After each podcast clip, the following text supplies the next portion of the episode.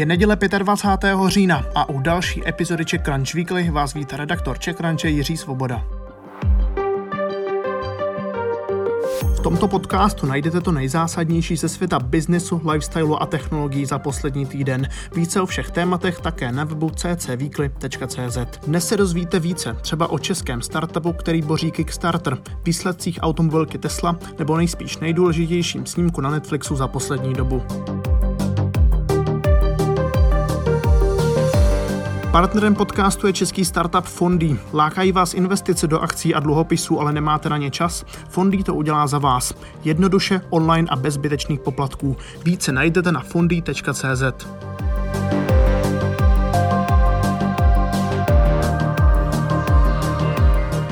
Český startup opět boří Kickstarter. Unikátní brněnské ponožkoboty Skinners bodovaly na crowdfundingovém portálu už dříve a nyní vydávají druhou vylepšenou verzi svého výrobku. V čase natáčení tohoto podcastu na ní vybrali už v přepočtu 4,3 miliony korun. Skinners 2.0 jsou alternativou ke sportovním botám, které můžete použít třeba na procházky v přírodě nebo jako boty do vody.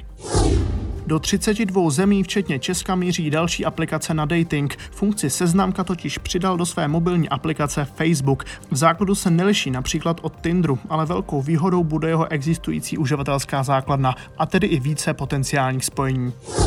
Na českém internetu přibude další televizní projekt. Jakousi DVTV, ovšem pro investigativní reportáže s názvem Vize, rozjíždí Martin Klesnil a Patrek Fiala. Znát je můžete třeba z podcastu U kulatého stolu nebo z pořadu Černota. Dvojice spustila kampaň na HitHitu.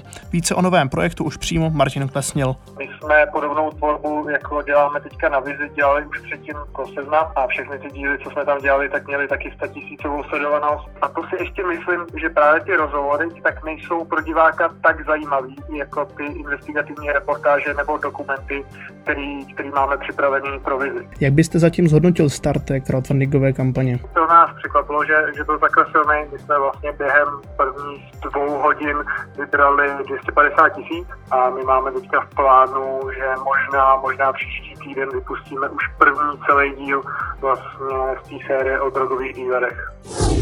Schrudi mi do celé Evropy. I tak by se dala popsat cesta české skupiny e-shopů Vivantis. Značka, pod kterou spadají i třeba Parfémy.cz nebo Hodinky.cz, hlásí rekordní finanční výsledky. V období od dubna 2019 do března 2020 dosáhlo obratu ve výši 1,1 miliardy korun, což představuje nárůst o 22%. Ztrátu snížila ze 42 milionů na 9 milionů.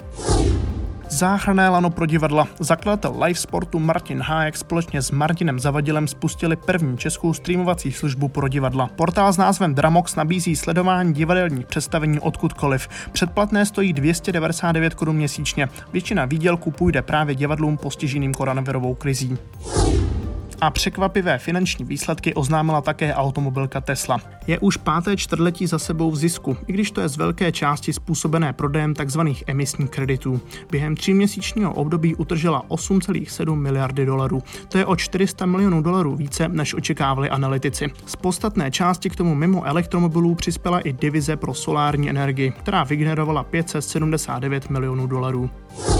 Komerční banka dál investuje do fintechu. Podle odhadů Czech Crunche nyní dává desítky milionů korun do mladého startupu Lemonero. Ten poskytuje provozní financování e-shopům potřebné k jejich růstu. Využilo je už 30 000 e-shopů po celém světě. Vstup na český e-commerce trh oznámil tento týden také brazilský jednorožec Vtex. Orientuje se na budování kompletních e-shopových řešení i pro takové giganty, jako je Walmart nebo Coca-Cola. V Česku i na Slovensku chce nabídnout moderní platformu pro e-shopy, která se jednoduše přizpůsobí B2B a B2C segmentům.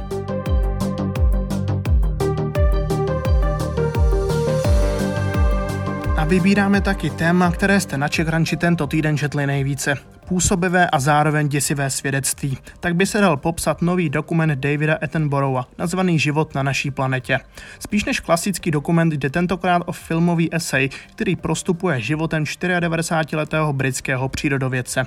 Jeho osudy sledujeme od útlého věku, kdy nedaleko svého domova v každé volné chvíli zkoumal skameněliny. Tehdy ve 30. letech minulého století žilo na Zemi téměř o 70% méně lidí než dnes. Hlavní pointa dokumentu je jasná. Ukázat, jak se se za dobu pouhého jediného lidského života proměnila krajina na Zemi. Diváci budou sledovat, jak se za jednotlivé dekády zvyšoval podíl CO2 v atmosféře a zároveň o desítky procent poklesl poměr netknuté přírody. Jak už je u dokumentů Attenborougha zvykem, je plný úžasných závěrů z přírody, včetně těch, které natočil už před desítkami let.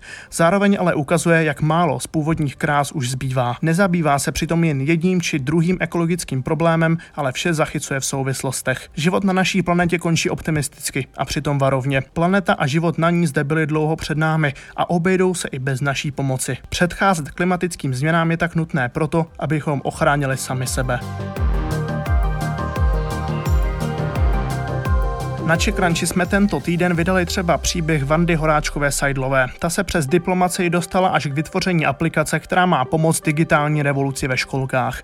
Přečíst si můžete také příběh spoluzakladatelů studia STRV. Z Hecu objeli všechny světové pobočky posilovny Berries. Nakonec díky tomu získali i obří zakázku. Poslechněte si také další rozhovorový podcast s Petrem Kováčikem. Šéfredaktor Czech Crunche Ondřej Holcman ho vyspovídal o zásadním obratu jeho startupu Blabu a o investorech v Česku. Kolegové v Czech Crunchi přichystali také třetí edici naší konference Czech Crunch Online. Řeč bude o proměnách e-commerce a připojí se na ně šéfové i takových firm, jako je Alza, CZC, ShopTet nebo Liftago. Začínáme v úterý 3.11. v 17 hodin a budeme rádi, když se také přidáte. To byl dnešní přehled Czech Crunch Weekly. O všech zmíněných tématech si přečtěte více na ccweekly.cz. Ještě jednou ccweekly.cz, kde najdete také náš kompletní newsletter i s dalšími tématy. Pevné zdraví a úspěšný start do nového týdne přeje Jiří Svoboda.